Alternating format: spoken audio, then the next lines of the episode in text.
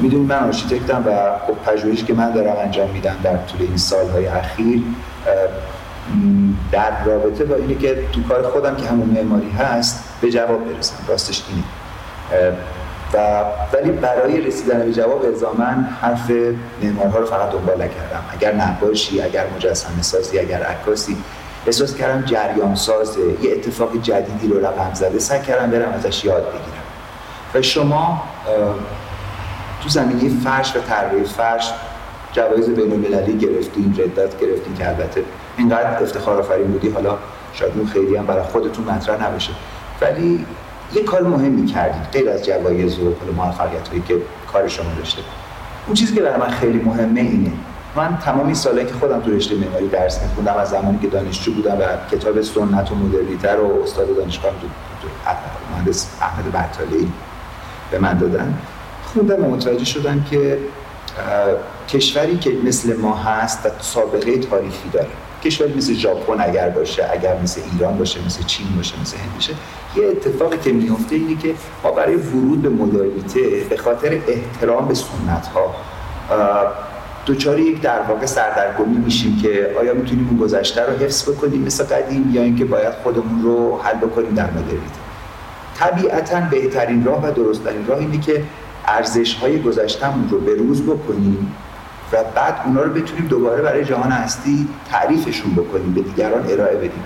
ولی اگه نتونیم و سالهای سال مثلا اون شکل قدیمی خودش رو حفظ بکنه و بروز نشه، مطمئنه یه روزی ناگهان پاک میشه، حل میشه و خودش رو تبدیل میکنه به اون چیزی که در مدرنیته هست. منظورم معماری اینه که مثلا مثالش اینه که سالهای سال آشپزخونه در فرهنگ سنتی ما مطبخ بوده و چرت و کثیف، انقدر این خودش آپدیت نمیکنه تا یه روزی تبدیل میشه به آشپزخونه اوپنی که با فرهنگ ما هم سازگار نیست. یعنی طرف هم آشپزخونه اوپن داره، هم دلش میخواد خانمش رو نبینن توی آشپزخونه یا مثلا وقتی کار میکنه یه حجابی داشته باشه، ولی دیگه اینو ول کرده شده، اون این راضیش نمیکنه، اون قبلی هم براش کار نمیکنه. چیزی که ماها باید یاد میگرفتیم، ما معمارها، ما همه کسایی که در ایران داریم در رشته‌های مختلف هنری کار میکنیم، شاید ما باید یاد میگرفتیم که مثل اون معمار ژاپنی تادائو آندو یا این معماری سنتی مون رو روحش رو بفهمیم و به زبان امروز جهانجوری بیانش کنیم که دنیا بفهمه.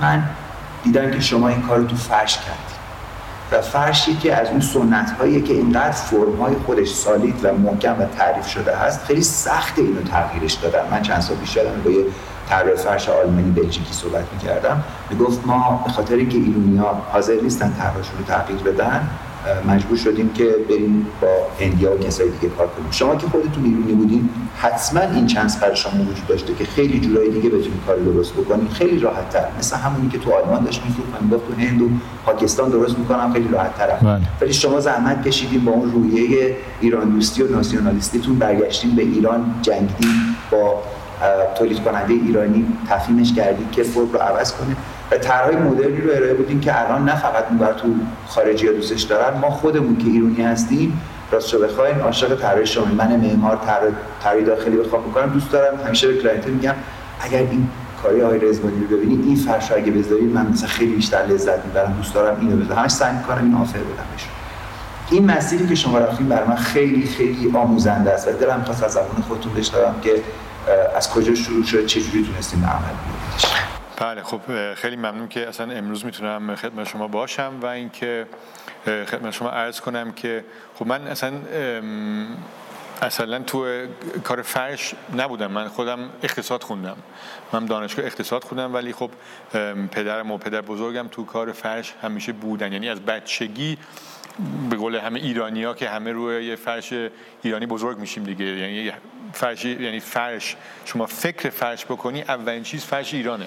یعنی تمام دنیا تو این سفرها که همه جا رفتم، یعنی ما میگیم فرش ایران، همه اینو میشناسن. این پروداکت یه چیزی که واقعا به نظر من یکی از مثل ترید مارکیه که اصلا تمام دنیا واسه خودش هستش. خب از اون نظر واسه اینکه خب ما آدم با فرش، واسه ما ایرانی ها یه چیز خاصی هستش که تو زندگیمون اصلا به نظر من وصل هستش و هم از پدر بزرگمون، از خانواده‌های خودمون همه میشناسیم، همیشه چیز بود که تو زندگیم بودش. خب بعد از دانشگاه، مثلا بعد از خود مدرسه ما میرفتیم پلو پدرامون و پلو تو دفتراشون و تو ویرهاوس رو فرشه بازی میکردیم. یعنی این داست میگن، داست فرش واسه ما خب زندگیه دیگه. آره دیگه، یعنی این بوش واسه می اومد، خوش می اومد. یعنی چیزی بود که همیشه باید اینو نفسش نمیکشیدی مثلا نمیشد زندگی کرد. یعنی از اون نظر خب من همیشه یه ارادتمند خاصی به فرش همیشه بودم. خب ولی خب یه جوری هم بود واسه اینکه خب آدم جوونه، نمیخواد اون کار پدر بکنه، همیشه میخواد یه ریبلیون باشه که نه اون کار که پدرم بکنه من نمیخوام، من میخوام راه خودمو برم. خب اونو که همه جوونا خودتونن که میدونن همیشه دارن. از اون نظر خب ما این اتفاقا مثل پدر من اقتصاد درس خوندیم و رفتیم تو بانک و اینا کار کردیم، کامرس بانک، دویچه بانک. دیدیم نه زیاد جالب این موضوع نیستش، آخرش بازم یه جوری تو فرش افتادیم، تو دنیای فرش. ولی من همیشه میدونستم که من زیاد با فرش سنتی زیاد نمیتونم کار کنم، واسه اینکه خب من تو آلمان به دنیا اومدم، تو انگلستان بودم، تو استرالیا بودم، تو اسپین درس خوندم و همیشه میچرخیدم و میدیدم که دنیا داره عوض میشه. دنیا همم خب این کشورها خود واسه خودشون یه تردیشنی داشتن، ولی به قول شما این تردیشن رو ادپت میکردن به 2000 سال 2000. واسه من اون همیشه خیلی خیلی واسه من اینترستینگ بود که خب به قول شما که گفتی فرش سنتی ایران که همه جا میشناسن، چرا هیچکی این فرش ایرانی رو مدرن نمیکنه؟ چرا هندیا هستن، نیپالی هستن، پاکستانی هستن، اونا چرا مدرن میکنه فرش ایران که همه حرف اولو میزنه تو دونه، چرا هیچکی این کارو نمیکنه؟ اون باعث شد که من یه روزی ما با چند دوستای آلمانی، یکیش هم آقای هادی تهرانی که معمار هست که شما به 100% نشسته بودیم داشتیم شام می‌خوردیم و یه حرف شد که آره دنیا داره عوض میشه و دنیا داره مدرن میشه و خب حسین تو چیکار می‌کنی؟ کار دیگه بانکار نمی‌کنی و الان چیکار می‌کنی؟ یه حرف شد این گفتی والله می‌خوام برم تو کار فرش رو ببینم ولی نمیدونم چیکار بکنم، فرش سنتی هم زیاد خوشم نمیاد. یکی گفت خب چرا فرش ایرانی مدرنایز نمی‌کنی؟ گفتم آره حرف خاصی میزنی، چرا آدم نمیکنه. همینجوری رفتیم خونه و روز بعد رفتم دفتر و پدرم گفتم خب حاجی، به بابام میگم همیشه حاجی، میگم حاجی چرا فرش ایرانی رو ما مدرنایز نمیکنیم؟ به من خندید، گفت خب بکن دیگه، خب میخوای بکنی واقعا بکن، من کمکت میکنم. فقط یه چی بهت میگم، سخت میشه ولی میشه کرد، باید صبر داشته باشی و به قول آلمان میگن und du musst den Willen haben که میشه مثلا یعنی باید تا آخر خط بری. خب این باعث شد که مثلا پدر ما هم خب اون زمان تو کار فرش بود، خب چند تا بافنده میشناخت و ما زنگ زدیم به ایران، تو دفتر ایرانمون تهرانمون، گفتیم خب ببین ما چند تا ایده داریم فرش مدرن که منم از اقتصاد میمونم، از دیزاین اصلا نمیدونم چی به چیه، ولی خب یه خود ایده همیشه داشتم که فکر می‌کردم باید مثلا یه خورده خلوت‌تر بشه، رنگا عوض شه. خب مثلا ما اروپا بزرگ میشیم، خب می‌بینیم که خونه‌ها یه خورده مدرن‌تر شده، کدوم رنگا کار میکنه کدوم کار نمیکنه. میدیدیم که فرش سنتی اصلا دیگه نمیخرن تو اروپا. خب این ایده ها رو همیشه داشتم، مثلا بچگی با بابا میمدم مثلا ایران فرش میخریدن، خب میدیدم میپرسید تو چی فکر میکنی، میگه خب یه فیلینگی واسه رنگامیزی اینا همیشه خب تو خون ما بگیم اونجوری بوده. از اون نظر میدونستم چی کار میخوام بکنم، ولی خب با وقت، با تایم خود این دیزاین پروسس و دیزاین کردن فرش اینا خب راه افتاد. و اینکه بعد از اینکه راه افتاد 2007 بود، حدودا همیشه 13 سال پیش یه کلکشن کوچیک درست کردم و اینکه گفتیم خب ببریم پلو این بافنده ها و ببافن و اینا رو که نشون دادیم به بافنده ها، گفتن عمرن ما این کارو نمیکنیم. یعنی واسه من فکر میکردم اوکی دیزاین کردن فرش، رنگامیزی کردن فرش پرابلم اصلی اون است. بعد از اینکه این کارو کردیم که حدوداً یک سال نیم طول داد که من اصلا راه بیافتم، یه خود سعی کنم ببینم چی به چیه و از این چیزا که یه چیزی آبرومند به قول شما پیدا کنیم از نظر دیزاین، دیدیم که اصل موضوع اصلا دیزاین کردن فرش نیست. اصل موضوع اونه بافنده در ایران پیدا بکنیم که واقعا این دیزاین رو میخواد ببافه.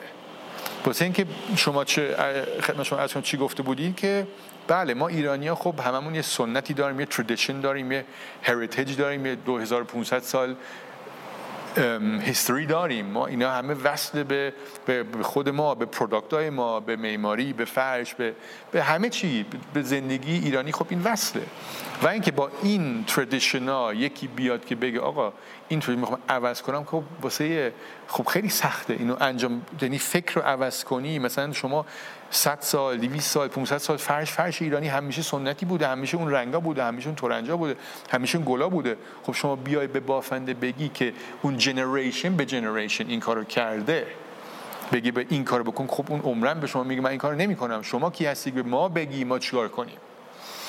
این باعث شد که ما حدود 2.5 سال بافنده پیدا باید میکردیم که اصلا ویلینگ هست که اینو بکنه. ما 2009 بعد از 2 سال درست 25 نفر پیدا کردیم تو لردگان که گفتن اوکی ما این کار میکنیم، ما این کار انجام میدیم. یه دونه سمپل کوچیک بردیم، حدوداً 30 در 30 سانتیمتر بودش، آبی و سبز. گفتیم آقا یه سمپل شما درست کن واسه ما ببینیم چی در میاد. بعد از حدود 6 هفته زنگ زد گفت آقا این رضوانی سمپل تموم شده تشریف بیاریم. ما رفتیم لردگان اون زمان، دیدیم بله این سمپل که ما داده بودیم آبی و قرمز شده زرد و سبز. گفتیم خب شرمنده این سمپل چرا این رنگی شده؟ خب واسه اینکه استاد این خوشگل‌تره، شما نمیدونید. یعنی اونجا اصلا ما فهمیدیم که منتالیتی بافنده و منتالیتی ایرانی خودمون، خب ایرانی هستیم دیگه، میدونیم منتالیتی ها یه خود سخته، ولی خب حرف آخر دیدیم که واقعا حرف آخر بافنده میزنه. هنوز اصلا ادپشن رو نداره که شاید یه مارکتی هستش تو دنیا، شاید یه آدم یه شخصی باشه که شاید بدونه، مثلا من نمیگم که من میدونم، ولی خب شاید یه نوآوری باید کرد تو کار فرش، نه فقط تو فرش، تو خیلی کارا، تو همه کارا. آدم به نظر من باید سنت خود آدم رو نگه داره تو هر کار که میکنه. مثلا خب آدم همیشه یه پروداکت شما داشته باشی که اینقدر هیستوری داشته باشه، خب خیلی حیفه شما برداری بکنی مدرن میشه مثل همه چی دیگه. ولی این ما اون وقت فهمیدیم که اصلا موضوع اصلی در ایران چیه. در ایران موضوع اصلی اون بود که شما بافنده پیدا کن که حرف گوش میکنه. یعنی بعد از 6 ماه یه خود، خب میدونید که شما آخر روز باید آدم یه خود تقویت کنه مردم رو که حرف گوش کن بشن. این کار رو کردیم که دیدیم یواش یواش داشتن حرف ما رو گوش میکنن. بعد از حدود 1.5 سال دیگه این فرشا تموم شد و ما دیدیم اوکی، فهمیدیم دستمون اومد و اینا چیزا. ولی خب به قول شما حدود این تمام این پروسس که عوض کردن فکر رو، حرف گوش کردن یه شخص دیگر رو، حدود 3 سال طول داد که اصلا بتونیم این ایده ها رو ترانسفورم کنیم تو فرش. یعنی اون اصل کاری که من فکر نمی‌کردم و بعداً هم یادم افتاد پدر من چرا خندید و گفت سخت میشه ولی اون مسیر رو برو، همین اون بود. یعنی واقعا اول کار خیلی سخت کردیم، 1.5 سال طراحی کردیم. بله ما فکر می‌کردیم طراحی سخته، ما ساختینش. بله. ولی 3 سال فراتون نزدید که آدم رو بازی کنیم. یعنی تمام پروسس حدود 3.5 سال طول داد که اصلا یه پروداکتی بیاد که آبرومند و به فکر خودم باشه. اصلا فکر نمی‌کردم که اصلا من اول کار من شروع کردم فکر می‌کردم آقا دیزاین مهمه، دیزاین باید عالی باشه، کوالیتی باید عالی باشه. اصلا فکرم یه لحظه نمیومد که مثلا اوکی پروداکشن پرابلم میشه. حالا یه بخشش اینه، ولی قبل از اون شما به عنوان کارفرمای این پروژه، تازه شمایی که داری ریسک میکنی، شما میگی من دارم یه فرشی رو درست میکنم که هنوز نمیدونم اصلا این بچه که قرار متولد چه شکلی هست. بعد که تازه ساخته شد و اگر بچه خوبی در اومد و یه فرشی بود که همه دوست داشتن، تازه برنده شده. ولی یه بازی زمانی دوباره من باید سرمایه‌گذاری زمانی بکنم، چند سال تا این جا بیفته، فهمیده بشه این که دارم این ریسک رو میکنم، اون فکر خلاقیت رو میارم، چند سالم باید چونه بزنم با تولید کننده که قبول بکن. و اگر این کارم نکرده بودی شاید اگه میرفتین هند یا پاکستان خیلی راحت ازتون میپذیرفتن. مثلا اونجا خب واسه ما خیلی هم راحت میشد، مثلا میرفتیم اونجا، اونا خب همیشه هندوستان و نیپال و اینا، خب همیشه اونا اصلا made to order میکردن. اونا اصلا اصل کاریشون مشتری میاد بهشون میگه آقا این فرشو میخوام، طرح اینو بزن، رنگا اینو، اصلا این کارشون اون بود. خیلی سال مثلا 10-15 سال پیش نیپال شروع کرد با این کارا. نیپال گفت آقا مشتری میتونه بیاد به من بگه این کارو بکن، من انجام میدم، به تعویض میدم. اصلا تمام سیستمو اونا عوض کردن. هندوستان شروع کرد. اصلا ایران تو این سیستم بود که اصلا مشتری بیاد به بافنده بگه چیکار کنه، اصلا نداشتیم تا حالا. کردن. بله بله. یه چیزی که من در واقع با یه مستندی می‌دیدم، صاحب شرکتی نایک توش حرف می‌زد، ازش سوالی پرسیدن، گفتن تو به نظر خودت یه فروشنده خیلی موفقی، برند کردن و پرزنت کردن و طراحی کردن، به نظرت خودتون موفقی یا یک تولید کننده موفقی؟ و خیلی مکس کرد. جوابی که داد این بود که من یک فروشنده موفقم، یک در واقع طراح موفقم که احتیاج دارم که یک کالای خاص داشته باشم برای ارائه کردن. راجع به کار شما من یه چیزی توجه همشه جلب کرد. حالا شاید اصلا نگهان نبراتون میگم، شاید خیلی بحث اقتصادی باشه، ولی خیلی برای من این سوال مهمی بود. نمیدونم توی این ویدیو جا بگیره تو ادیتش یا نه، ولی اینو خواهش میکنم به من جواب بدید. حسین رضوانی فرشاش جا باز کرد، معروف شد، بعد ترند شد، جوری که همه ماها که آرشیتکت بودیم و دیزاینر بودیم تو ایران عشق کردیم که بتونیم یک کلاینتی رو راضی کنیم که تو رو خدا بذاریم خونه اگه خوشگل شده بذار من یه فرش از رضوانی بذارم اینجا. من راستش حتی شده که مثلا توی پروژه کلاینت فرش قومی داشته، حالا گرگوله اینا، ما اومدیم مبلمان خوشگلی درست کردیم، دیزاین خوب شده، ازش خواهش کردیم که فرش مدل شما رو ببریم تو بچینیم عکاسی کنیم و فرش رو بسازیم، دلمون می‌خواست که با فرش شما عکاسی بشه. یعنی اینقدر ترند شد که همه ما که طراح بودیم کار شما رو خیلی دوست داشتیم، تا الان هم همینطوره. بعد توی بازار یه عده اومدن شبیهش رو زدن. همیشه وقتی یک کاری رو زحمتش رو میکشی و از آب و گل در میاری و اون 10 ساله رو میگذرونی به ثمر میرسه، بچه تازه گل میکنه، وقتی که همه دوست دارن که اون کار رو انجام بدن. شما 2 تا انتخاب داشتین، میتونستین قیمت ارزون اکونومی از فرش طرح خودتون رو بذارید تو بازار، چون خیلی اومدن این فرش رو خواستن. بعد یادمه که مثلا میومدن با قیمت ارزون‌تر گفتن که ما طرح حسین رضوانی رو می‌بافیم. من میشنیدم مثلا، بعد خودم میگفتم من اگه آقای رضوانی رو می‌دیدم اون موقع میگفتم بهش میگم که بیا لاین اکونومی خودت بده که اونایی که دوست دارن حسین رضوانی داشته باشن. خب اون موقع به شما ارتباطی نداشتم بهتون بگم، ولی این کارو نکردیم. یعنی همیشه حسین رضوانی تو لول خودش که فرش ابریشمه با این کیفیت بافته میشه و این بافتشه میشه، همون موند، نه این خودش رو اینجوری تغییر بده. و خب خیلی اومدن شروع کردن هی شبیه اون زدن، بگی فرهنگ فرش عوض شد. بله، ولی از لحاظ اقتصادی شاید برای شما ضرر محسوب بشه. شما برخوردتون با این چی بود؟ یعنی وقتی که درتون رو ساختن، حالا من طراح الان مثلا یه لایتینگ طراحی می‌کنم، خودم میگم من 5 سال 4 سال 3 سال زحمت می‌کشم می‌سازم، اگه گل کنه جواب بده خیلی راحت میرن روش میزنن، بعد باید ناامید شم، باید ادامه ندم. چیکار باید بکنم؟ چون اینا روی آدمو برای ادامه دادن نوآوری یا نکردنشو، راه بقیه رو رفتن یا کردن یا تکرار کردن، این باعث تصمیم گیری میشه. شما چه جوری فکر کردین و ادامه دادین؟ ببین، به قول شما که گفتین مثلا ما واقعا تا این تمام این کارا رو ما راه انداختیم، اینا حدود برندینگ کردیم، تمام اگزیبیشن‌ها رفتیم، با سالها 4 5 6 7 سال ما بعد از اینکه این لاین رو شروع کردیم 2009 رفتیم در سال 5-6 تا اگزیبیشن از آمریکا، چین، اروپا، میدل ایست، یعنی تمام دنیا رو همینجوری میگشتیم.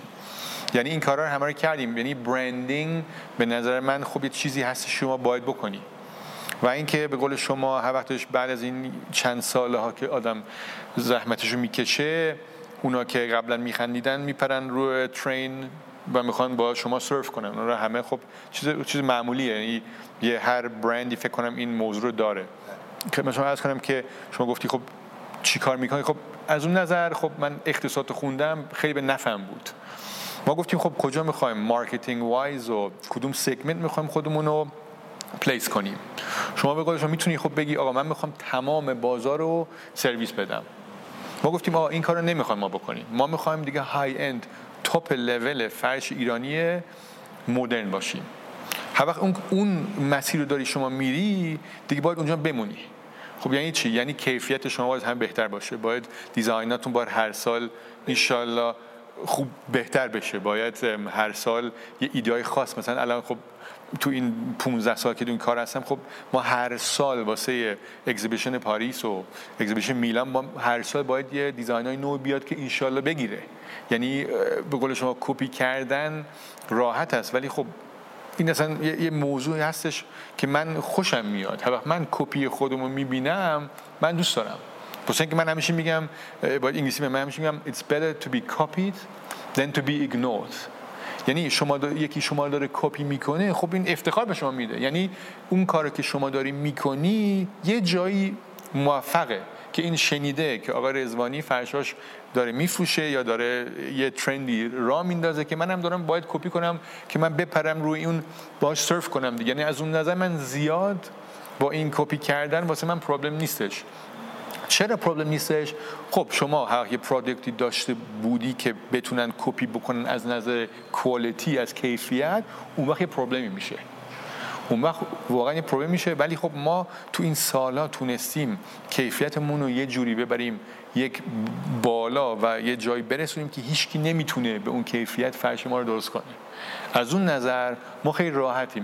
کپی میگیم آقا دمت گرم، دست درد نکنه که واسه ما داری رکلام میکنی، واسه اینکه خب هر جا به قول شما میری شما گفتی میگه آقا فرش رضوانی رو میزنیم. یعنی اون لحظه منم که واسه افتخار، آره، یعنی واسه ما رکلامه، آره. یعنی از اون نظر ما هیچ ناراحت نمیشیم، واسه میگیم خب حیف که اون شخص ایده نداره که خودش درست کنه، ولی خب از اون نظر میگیم آقا خب افتخار به ماست که دیزاین ما انقدر خوبه که شما داری کپی میکنی، رکلام هم هست واسه ما. یعنی ولی خب اون زیاد واسه من نارند کنه نیستش، ولی خب باید سعی کنی که از یه نظری untouchable باشی. untouchable ما اونه که کیفیت ما جوریه که هیچی خودشو نمیتونه بهش برسه.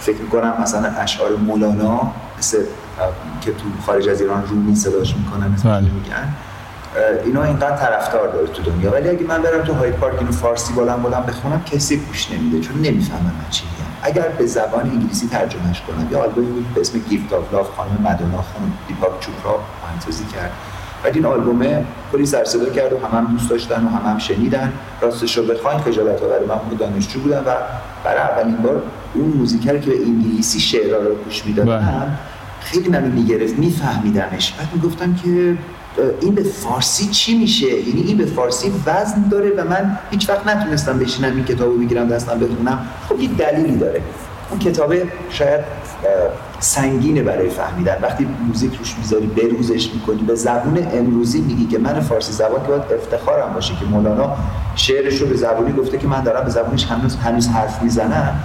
من تازه اون موقع متوجه شدم.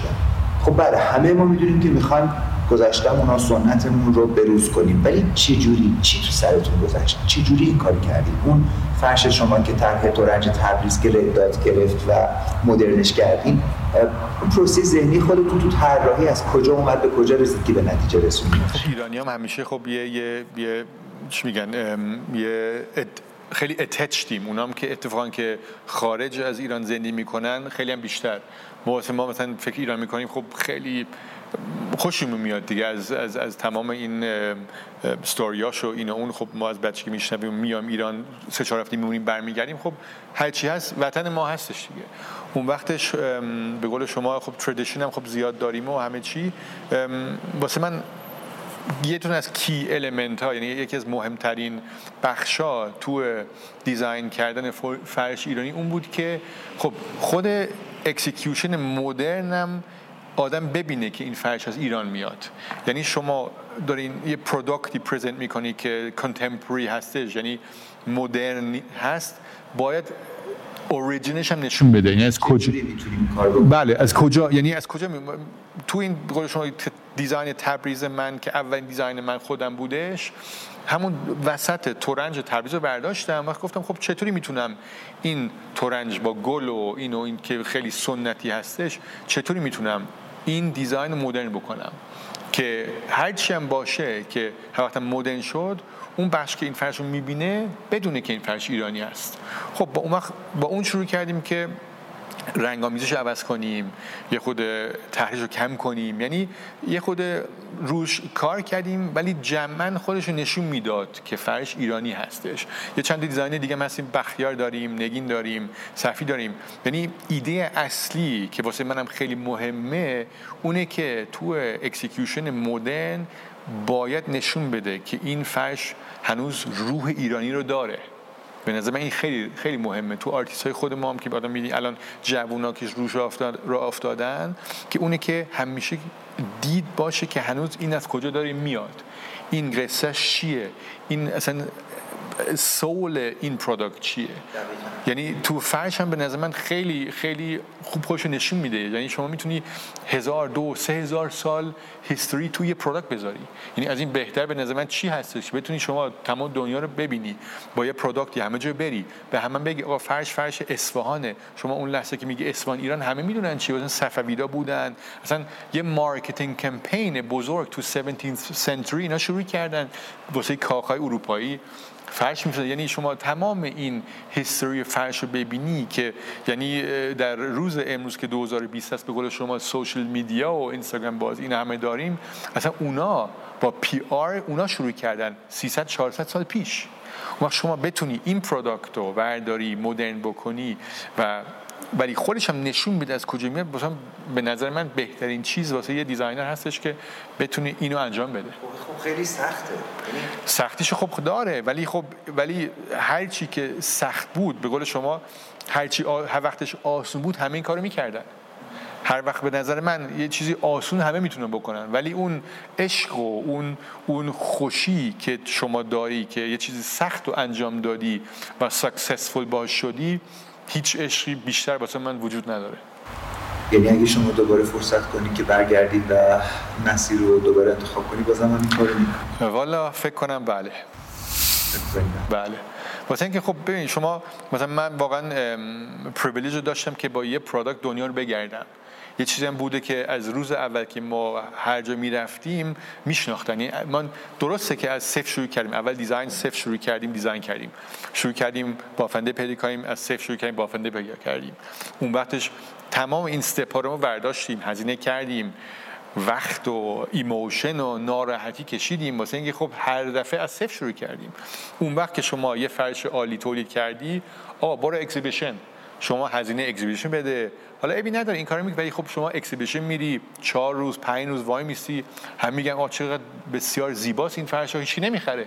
اونم شما این روزا رو هم دیدیم دیگه، اسم شما رو نمیشنونن، میگن آقا این کیه دیگه، فرشش خوشگله ولی نمیدونم کیه، شاید 2 ماه دیگه، 6 ماه دیگه، 1 سال دیگه نباشه.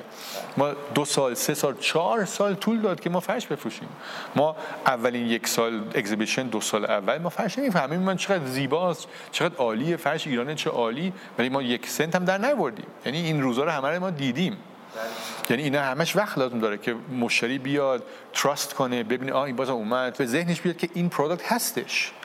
یعنی این پروداکت هستش و دائمی میمونه، ایوالو میشه، چیزای نو میاره، برند داره میشه، این کارا خب زمان میخواد. شما وقتی نوآوری میکنی در یک کاری که قبلش اتفاق نیفتاده، داری کار ترسناکی میکنی، کاری که ممکنه واقعا یک یاغیگری با درش باشه، یک شجاعتیه که مثل دل به دریا زدنه. ممکنه تو توی دریا غرق بشی، بله، ممکنه هم هست بری آمریکا رو پیدا کنی، ممکنه هم هست بری نمیدونم گنج پیدا کنی، ولی ممکنه هم هست غرق بشی تو طوفان. بله. و من همیشه میگم تو بازار، از بازار یه قدم میشه جلو افتاد تا مردم فرصت درک کردنش رو داشته باشن، بعد قدم بعدی. یعنی شما کانسپت 2050 تون رو اگه الان رو بکنید، مثلا خودکشی کردید توی این درست. کار و شما وقتی این کار استارت زدید تو طراحی خودتون، هر واقع گامی که برداشتین خب گام خیلی بلندی بود، یعنی یک قدم نبود. نه. نسبت به بازار سنتی فرش من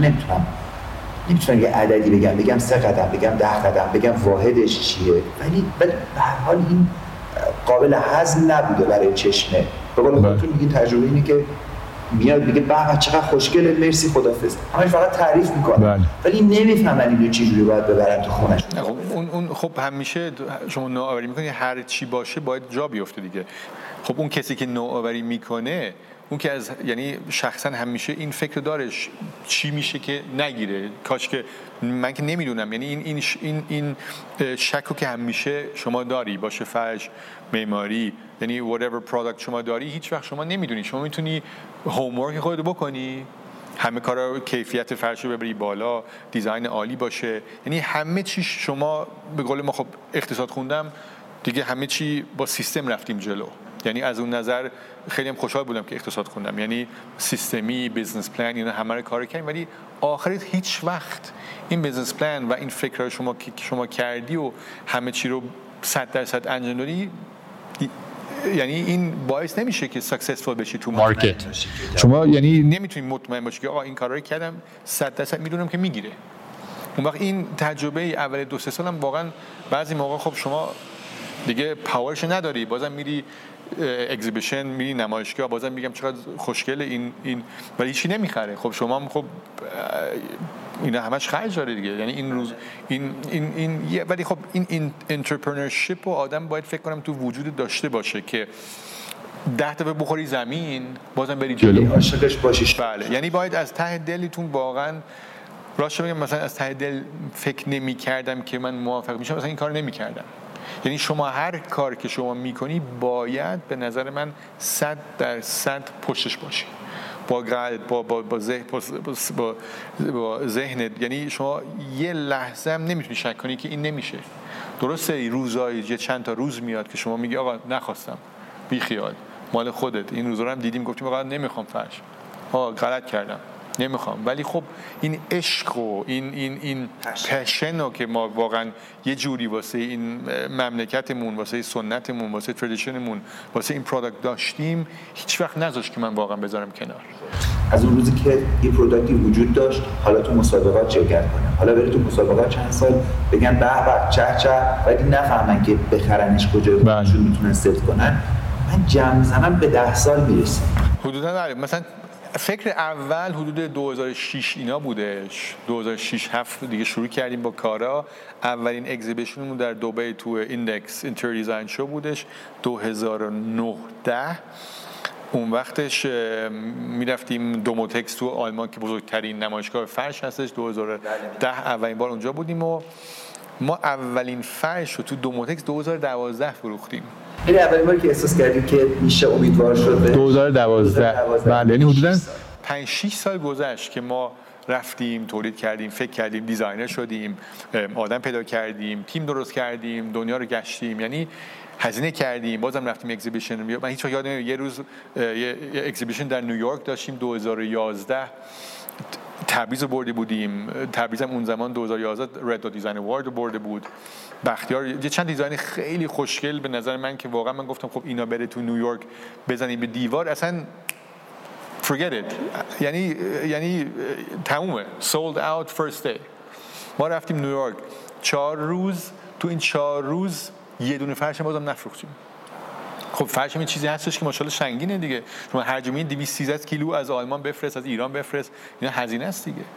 یعنی من واقعا به فلایت بک به آلمان، واقعا اولین باری که بود من گفتم دیگه یعنی یه لحظه فکر کردم آقا دیگه سعیمو کردم دیگه سعیمو کردم. یعنی اون روزی که دیگه داشتین گیواب می‌کردین تو نیویورک بود دیگه. ما تو تمیت یه دوست خیلی هم صمیمی خوب که همیشه 2011 6 شروع کرد، 2011 دیگه گیواب رسیده، 2012 دوموتکس اولی. آره ما دیگه تو سپتامبر 2011 ما تو تایم اسکوئر وایساده بودیم، نگاه می‌کردیم، وقت میگفتیم کاش که چه خوب میشد که چند تا فرش می‌فروختیم اینا، هیچ یادم نمیره. شبش گفتیم بازم امروز فرش نفروختیم، باورت میشه؟ اصلا دیگه شما خب فکر کن تمام پشن و لاو و همه چی رو اصلا فراموش می‌کنید. هر چی هست خب این بیزنس دیگه، ما که باید یه چندرگازی دراریم دیگه، ما یه پولی دراریم که اینا همش هزینه از جیب خودمون داریم میدیم، یه خورده خدا به ما پس بده این چیزا رو کردیم. ولی دیگه آخرش 9 ساعت هم از نیویورک به هامبورگ برگشتیم، گفتیم چیکار کنیم چیکار نکنیم، و که بابام گفت خب دیگه ببین یه سعی آخرت هم بکن. تو هانوور سال دیگه 2 ماه مونده بود دیگه که گفتیم باشه دیگه، اونجا نشد دیگه، باید مثل این که ببریم بهتره، واسه اینکه خب یه واترفال دیگه باید یه زمانی هم دیگه we have to stop the bleeding میگن دیگه، باید اونو پانسمان کرد. ولی 2012 تو ژانویه که رفتیم دوموتکس اولین بار که واقعا دیگه بازار گرفت و مثلا خب 2013 سالمون بود، دیزاین‌های خیلی خوشگل درست کرده بودیم دیگه، خیلی وایب خوبی داشتیم و دیگه واقعا گفتیم این دفعه باید بشه. و واقعا هم روز دوم که واقعا اومدن و سفارش دادن و گفتن آ شناختیم شما هر سال میاین، و یعنی اون روزا واقعا آره اعتماد کردن، یه روزای خیلی خیلی خوبی بود. ولی همیشه اینجوریه دیگه، شما روزای بد داری، روزای خیلی بد داری، روزای خیلی خیلی خیلی بد داری، ولی بعد از اون همیشه روزای بهترم میاد. یعنی حقیقت این که میگن مثلا اون روزی که دیگه به ته ته ناامیدی میرسیم، تازه بعدش واقعا ممکنه که این اتفاق بیفته که اونی که دنبالش میگردید. من الان روز همون پیش رفتم و شما دیدم تو 2011 یعنی بعد 5 6 سال یه دک تلاش کردن، ته تهش که دیگه ناامید داری میشی، تازه تو 2012 همون روزی که تازه دوره میخواد به تا دقیقاً میذاره تو، میگن بعد از تاریک ترین لحظه در شب ناگهان بله درسته انگار که واقعیتش. ولی راست بگم اون روزای تاریک و نبینی بهتره جمعاً. ولی وقتی داری طراحی میکنی، وقتی داری خلق میکنی دنبال راه رفته نمیری. یعنی ببین ما میگیم تو الان میگن مثلا سیاه نباشه سفید نیست، یعنی روز تاریک نباشه روز خوشو اصلا شما اپریشییت نمی‌کنی. یعنی این روزا رو باید شما ببینی که اپریشییت کنی، مثلا اون روز که واقعا همه چی شما میری اگزیبیشن، شما میفروشی، اوارد میبری، میری اینور اونور، یعنی این خب اینا جمعش میشه تمام این یونیورس که ما توش زندگی می‌کنیم. یعنی اینا نباشه، این دو تا سایدای زندگی نباشه، خب همه چی میشه عادی. شما هر روز برو هر روز فرش 100 تا بفروش، واسه عادی میشه دیگه، یعنی خوشی توش دیگه نیستش. یعنی شما اون روزا ندیده باشی، خب روزای خوب شما اپریشییت نمیتونی بکنی. یه سوالی بپرسم، توی اون 5 سال اول که طراحی می‌کردین از یه زمانی یه نرم طرحی شناخته شد، مثلا دو سوال من اون طرحی که سال قبل‌تر طراحی کرده باشین ولی تو سال بعدتر یه بوش کوفا شدن. بله اتفاقا این خیلی سوال جالبیه، واسه اینکه تو این سال به سال که خیلی چیز بامزه‌ای هستش که اون سال که ما یه طرح نو میاریم تو بازار پریزنت میکنیم، خیلی خوششون میاد، همه ریتیلر ما میاد نگاه میکنه میگه این چه باحاله، این چه خوشگله، خیلی خوبه، ولی سفارش نمیدن. سال بعد که ما بازم با یه کلکشن نو میاد، کلکشن سال قبلی بیشتر فروش میده. یعنی همیشه ما باید یه چیزی پریزنت کنیم که انشالله بگیره، ولی خیلی بامزه اونه که سال بعدش که ما کلکشن نو میاریم پارسالی فروش میره بیشتر از سال از جوان. شما در واقع جزو آدمایی نیستین که یک کار تکراری بکنید، شما هم خلق میکنید، دارین یه چیز جدیدی رو میسازید، کرییت میکنید و هر چیزی که جدید متولد میکنی ممکنه که آدمو فرصت بخوان تا برسن به شما، درکش بکنن.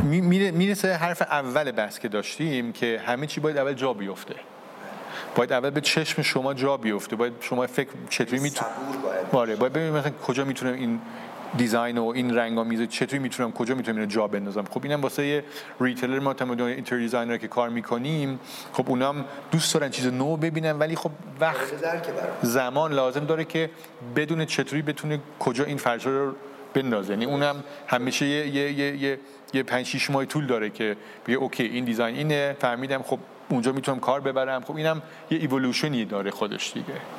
حالا اگه بخوام اینا رو جمع بکنم، آرزوهای شما به عنوان یک طراح که دارین کار میکنین تو زمینه آرت، من میبینم بیشتر کارتون بله. کالکشن آخر شما رو که دیدم اتفاقا توی آرت گالری هم بود، بیشتر در واقع به سمت آرت میرفت، به سمت در واقع نوآوری ها میرفتش که میتونست خیلی واقعا جاش توی آرت گالری بود تا تو خونه، یعنی پیس آف آرت دارید من این کالکشن آخرتون دیدم اتفاقا. بله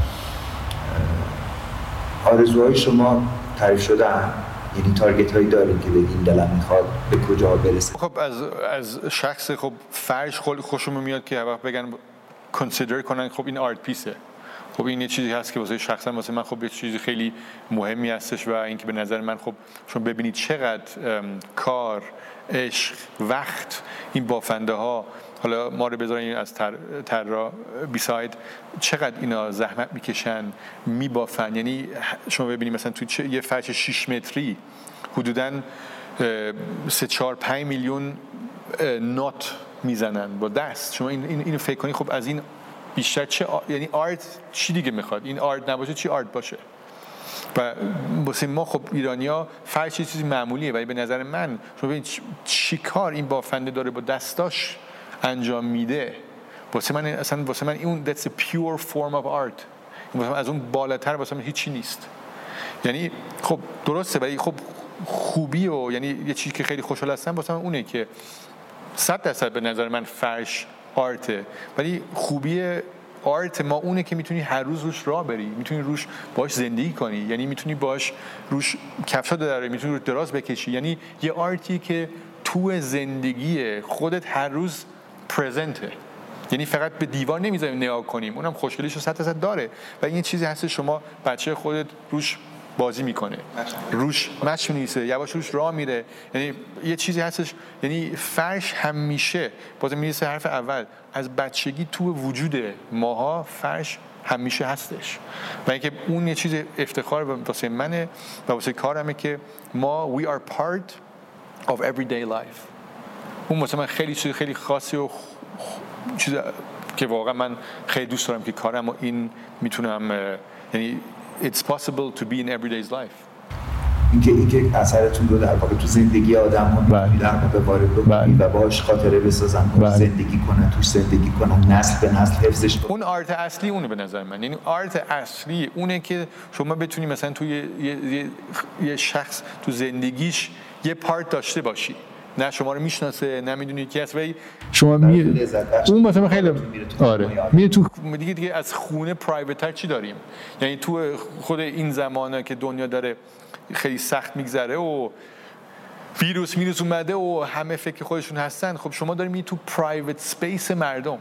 یعنی فرش شما، آرت پیس شما، ایده خب ایده خود منه دیگه، مثلا از اول کار تو ذهنم فکر میکنم چی میشه که چی میشه.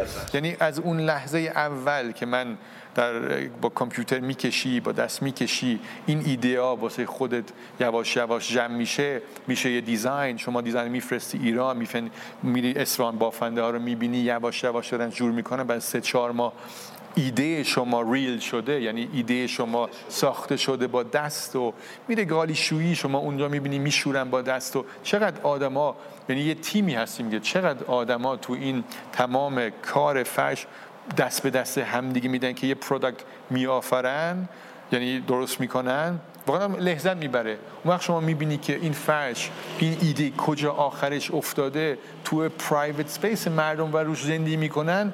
اون واسه من واقعا اصلا لذت بخشه و بنا گفتم purest form of art and love. این راضی، این والا دیگه چی بگم، این راضیمون میکنه.